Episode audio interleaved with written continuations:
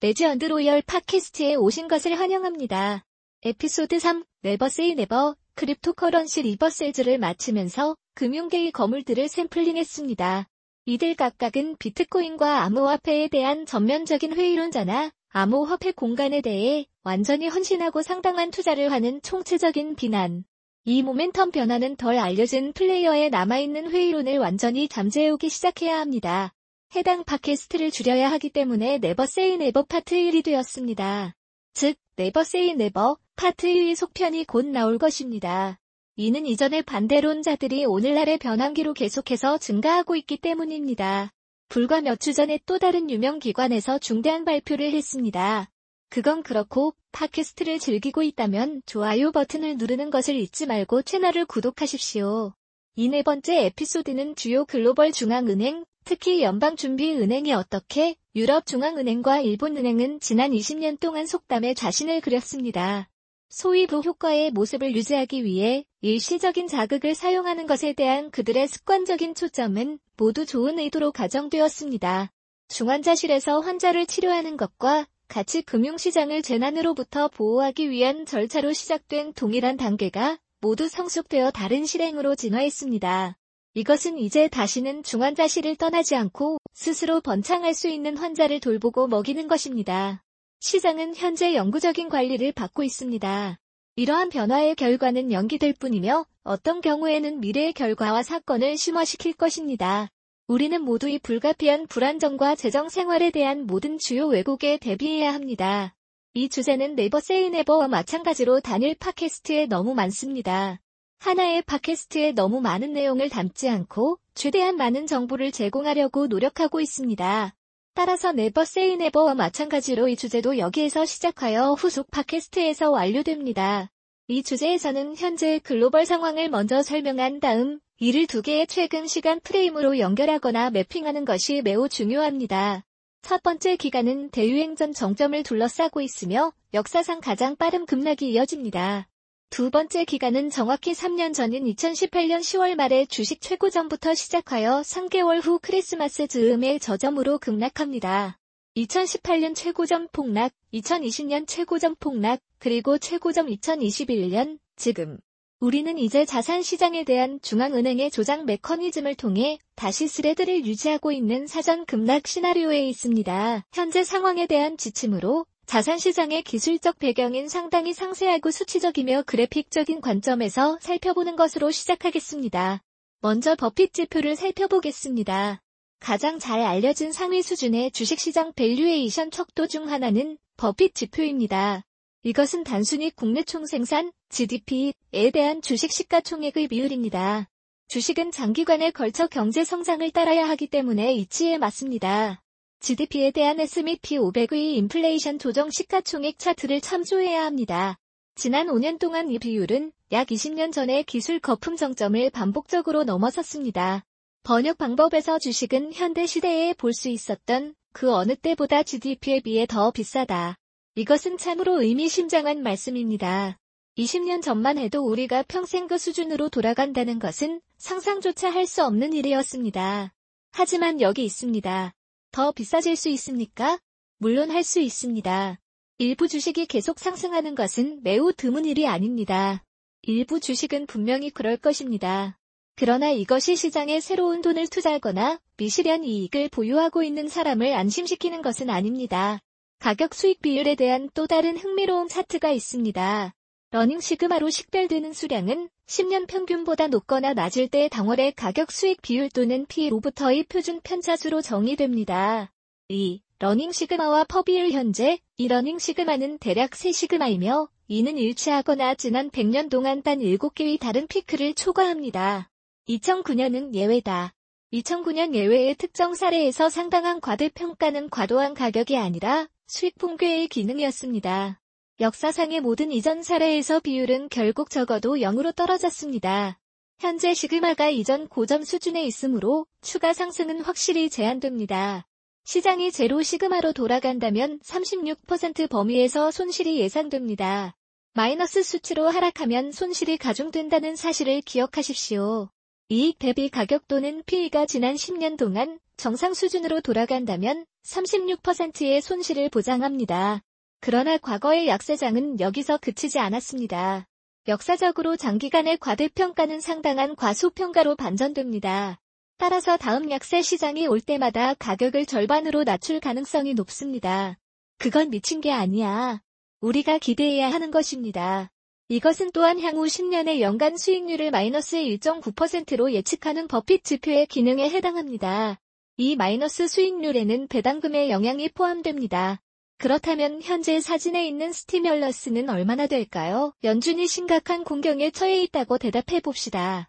주식, 회사채, 자동차 대출, 모기지 등 모든 위험하고 투기적인 자산군을 뒷받침할 목적으로 그들이 부엌 싱크대에 또는 다른 가능한 모든 것을 금융시장에 던졌다고 해도 과언이 아닙니다.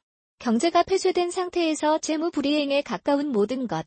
따라서 부양책이 필연적으로 사라지고 자산 가격이 하락하기 시작함에 따라 연준은 최후의 수단으로 전통적인 도구 상자를 사용하여 로프의 끝에 서게 될 것입니다. CPFF, Commercial Paper Funding Facility, 및 TALF, Backed Securities Loan Facility 와 같은 이국적인 이름을 가진 알파벳 수프 자산 구제 프로그램의 배열과 또 다른 K 양적 완화를 실행했습니다.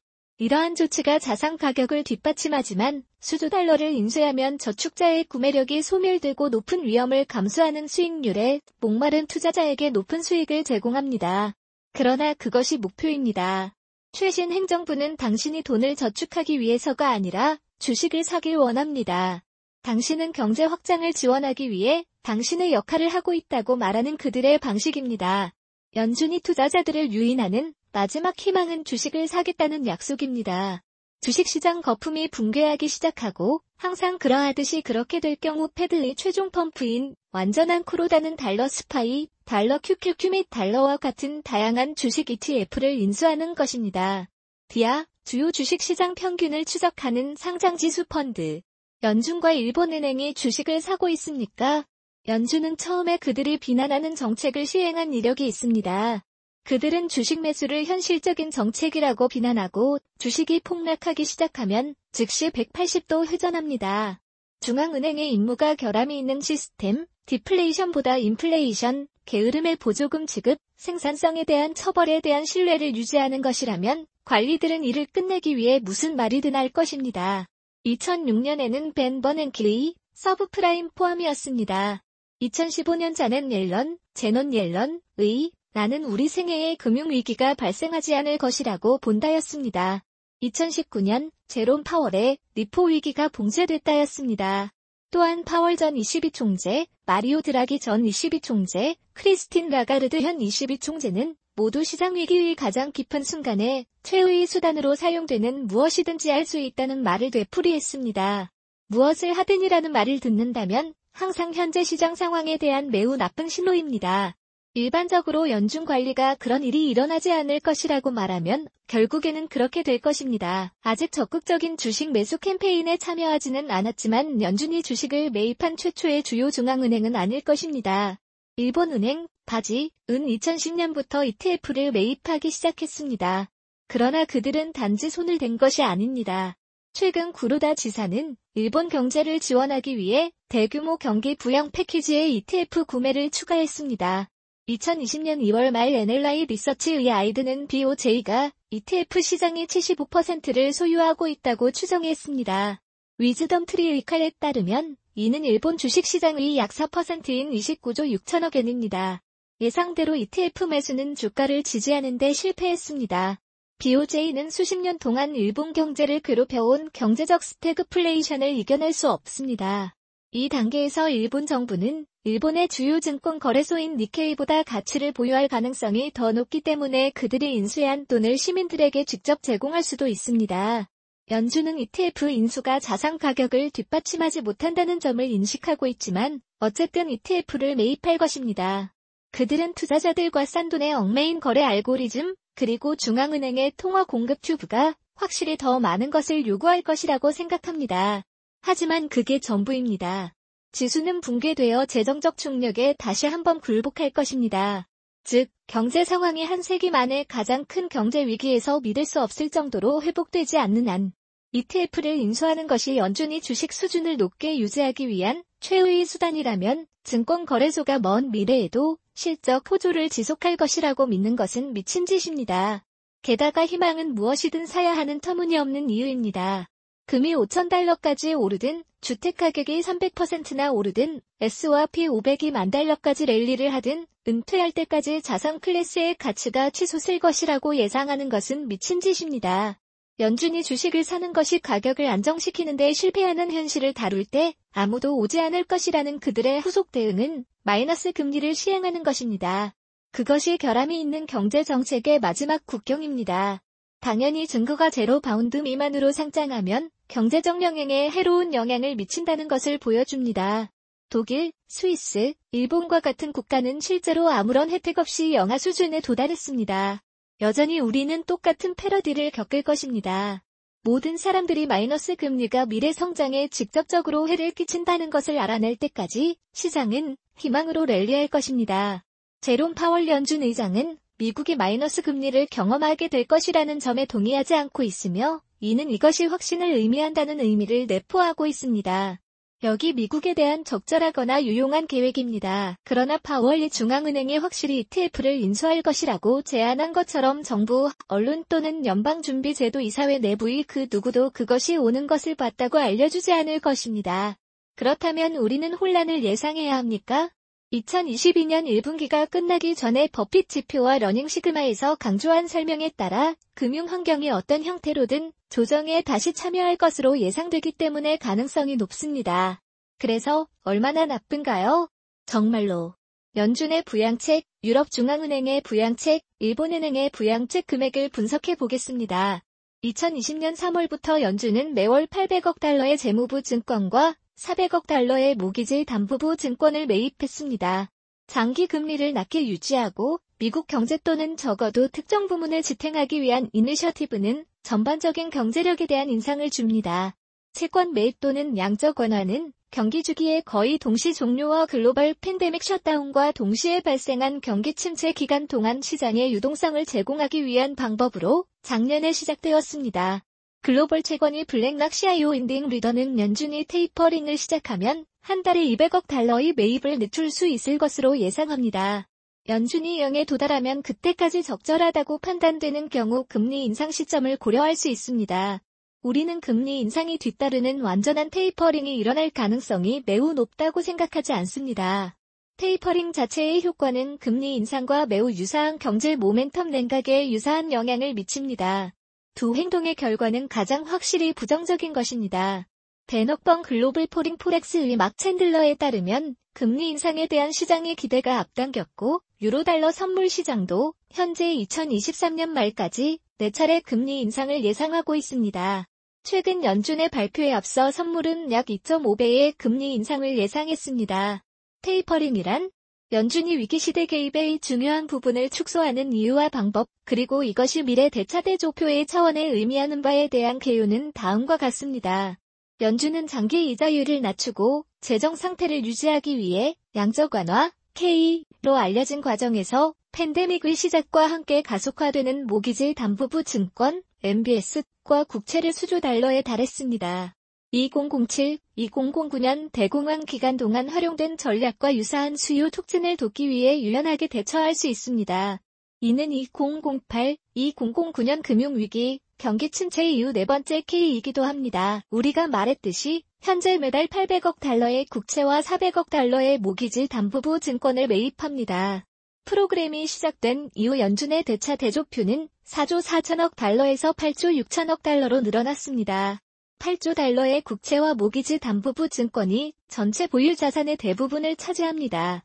경제는 1980년대를 감안할 때 가장 빠른 속도로 올해 확장세를 보이고 있으며 개입에 대한 가혹한 조치가 덜 필요하고 이를 계속 시행하면 득보다 실이 더 많을 수 있습니다. 예를 들어 낮은 모기지 이자율은 집값 상승을 부추겼지만 현재 경제를 괴롭히는 문제는 대부분 공급 문제인 반면 채권 구매가 가장 직접적인 영향을 미치는 수요는 활기를 띠고 있으며 실패의 조짐도 보이지 않습니다. 그들은 경제가 정말 강하기 때문에 그렇게 하고 있습니다. 경제는 스스로 설 수 있습니다. 라고 전 연준 이코노미스트이자 경제자문회사인 매크로 팔리시 퍼스펙티브즈의 국가수장인 줄리어 코로나도는 주장했습니다. 테이퍼링의 위협 지난 1년 동안 6개 이상의 연준 회의록에서 연준 관리들은 올해 말, 특히 11월에 준비은행의 긴급 월간 구매액인 1200억 달러를 확실히 줄일 것으로 기대한다고 큰 소리로 방송했습니다. 국채뿐만 아니라 모기지 담보부 증권. 올해 초 7월 28일 성명을 통해 연준 공개시장위원회 FOMC는 축소 시계를 시작했습니다.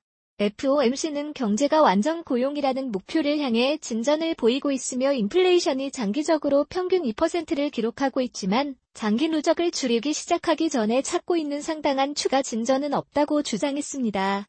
기간 자산 연준 의장은 지난 6월 파월 연준 의장이 관계자들이 실제로 채권 매입 축소에 대해 논의했으며 언젠가는 매입 규모를 줄이는 절차를 시작하기로 결정하겠다고 밝혔을 때 확고한 메시지를 전달한 바 있습니다. 동시에 연준 관리들은 이전에는 없었던 2023년 전망에 두 번의 금리 인상을 추가했습니다.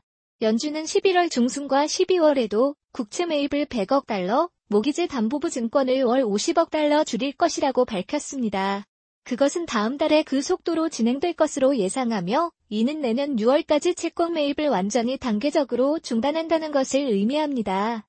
Oxford Economics의 수석 미국 경제 전문가인 캐시 보스찬칙은 연준이 금융시장을 교란시키고 시장, 금리를 원래보다 더 높게 내보내는 것을 피하기 위해 모든 것을 한 번에 막지는 않는다고 말했습니다. 관계자들은 또한 필요한 경우 구매 속도를 높이거나 늦출 수 있다고 말했습니다. 예상되는 8개월 테이퍼링 속도는 지난 수십 년 동안 가장 급격한 경제 반등에 대한 연준의 확신과 인플레이션이 발생하면 내년에 거의 0에서 금리 인상을 하겠다는 의지를 반영하여 지난번보다 훨씬 빠릅니다. 지속적으로 높은 상태를 유지합니다. Bleakley Global Advisors의 주요 금융 투자 경찰인 피터 북바는 이는 비둘기파의 정점이 완성된 것입니다. 매파적이지 않습니다. 단순히 비둘기파 정점을 지났을 뿐입니다. 이 시장 반응은 마치 현재 점점 줄어들고 있는 것과 같습니다. 라고 말했습니다. 미국 연준의 대차대조표 성장, rich world 중앙은행의 대차대조표는 2020-21년 동안 11조 7천억 달러 증가할 것으로 은행 JP 모건 체이스 채용. 올해 말까지 이들의 총 가치는 확실히 미화 28조 달러가 될 것이며 이는 오늘날 S&P 500 시가총액의 거의 4분의 3에 해당합니다. 중앙은행가들은 이 초대형 자극 탱커를 바꾸려고 합니다. QE에 대한 원래의 정당성은 실제로 사실상 사라졌습니다. 전염병이 시작될 때 준비은행은 공황 상태의 시장을 진정시키기 위해 채권을 구입했으며 안전을 위해 도주하고 자연스럽게 현금을 확보하기 위해 노력했습니다. 그러나 팬데믹이 엄청난 재정적 침체를 일으키고 인플레이션을 절벽으로 몰고 갈 것이라는 점은 매우 분명해졌습니다. QE는 경제 환경을 개선하거나 최소한 균형을 유지하는 데 필요했습니다. 현재 시장은 활기가 넘치고 인플레이션이 부활하고 있습니다. 미국에서는 연준이 2021년 1월 4일 분기에 머물렀던 것처럼 미 국채의 최대 구매자라는 것이 갑자기 이상해 보입니다. 경제 상황이 힘을 얻고 있습니다. 6월에는 7월 2일에 발표된 수치에 따르면 강력한 일자리 수를 포함했습니다. 월스트리트에서는 현금이 너무 풍부하여 7,500억 달러 이상이 뉴욕 연준의 영내포 시설에 밤새 숨겨두어 QE가 주입한 유동성의 일부를 쓸어버립니다. 연준의 모기지 담보부 증권 매입 과열된 부동산 시장은 현재 터무니없이 보입니다. 일본은행 대차 대조표 및 자산 성장 일본은행이 보유한 총 자산은 2020회 개연도에 714조 5,600억엔 또는 6조 5천억 달러로 매우 최근에 나타났으며 구로다 하루이코 총재의 집권 8년 동안 4배 증가했습니다. 공격적인 통화 완화와 일본 경제 규모의 1.3배까지 성장했습니다. 이는 유로존 GDP의 53%에 해당하는 유럽중앙은행 대차대조표의 2배 이상입니다. 2020년 12월 일본은행은 일본 주식의 최대 소유자인 일본은행의 대규모 상장지수 펀드 매입을 인수하여 작년 대유행 속에서 시장을 지원하고 추가적인 평가 이익과 결합하여 NLI 리서치 인스티튜트의 수석 주식 전략가인 쉰고 아이드의 추정에 따르면 일본 주식 포트폴리오는 11월에 45조 1천억 엔 또는 4,340억 달러로 추산됩니다. 이는 6년 이내에 10배 증가한 수치입니다. 약 3년 전 일본 중앙은행은 G7 국가 중 처음으로 전체 경제보다 가치가 높은 자산을 소유하게 되었습니다. 반세기 동안 물가 상승을 가속화하기 위해 지출을 한 후입니다.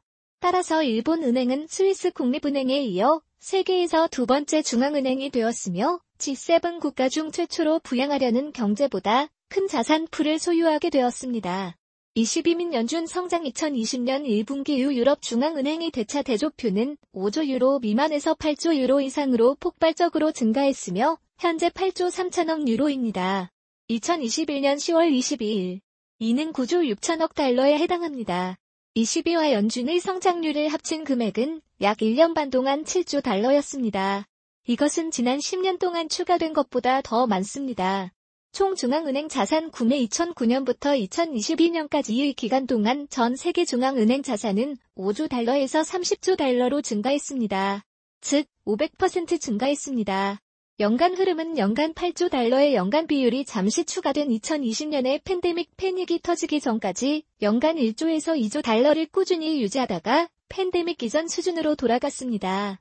마침표 다음 팟캐스트에서 우리는 현재 시장 상황을 18개월 전의 상황과 비교함으로써 이 다면적인 글로벌 중앙은행의 딜레마에 대한 논의를 확장하고 완성할 것입니다. 자연적인 경제 주기적인 사건, 그리고 완전히 예상치 못한 세계 보건 위기. 그럼 다음 시간에 2부에서 우리를 잡아주세요. 팟캐스트가 유익하셨다면 좋아요 버튼 잊지 마시고 저희 채널 구독도 잊지 마세요.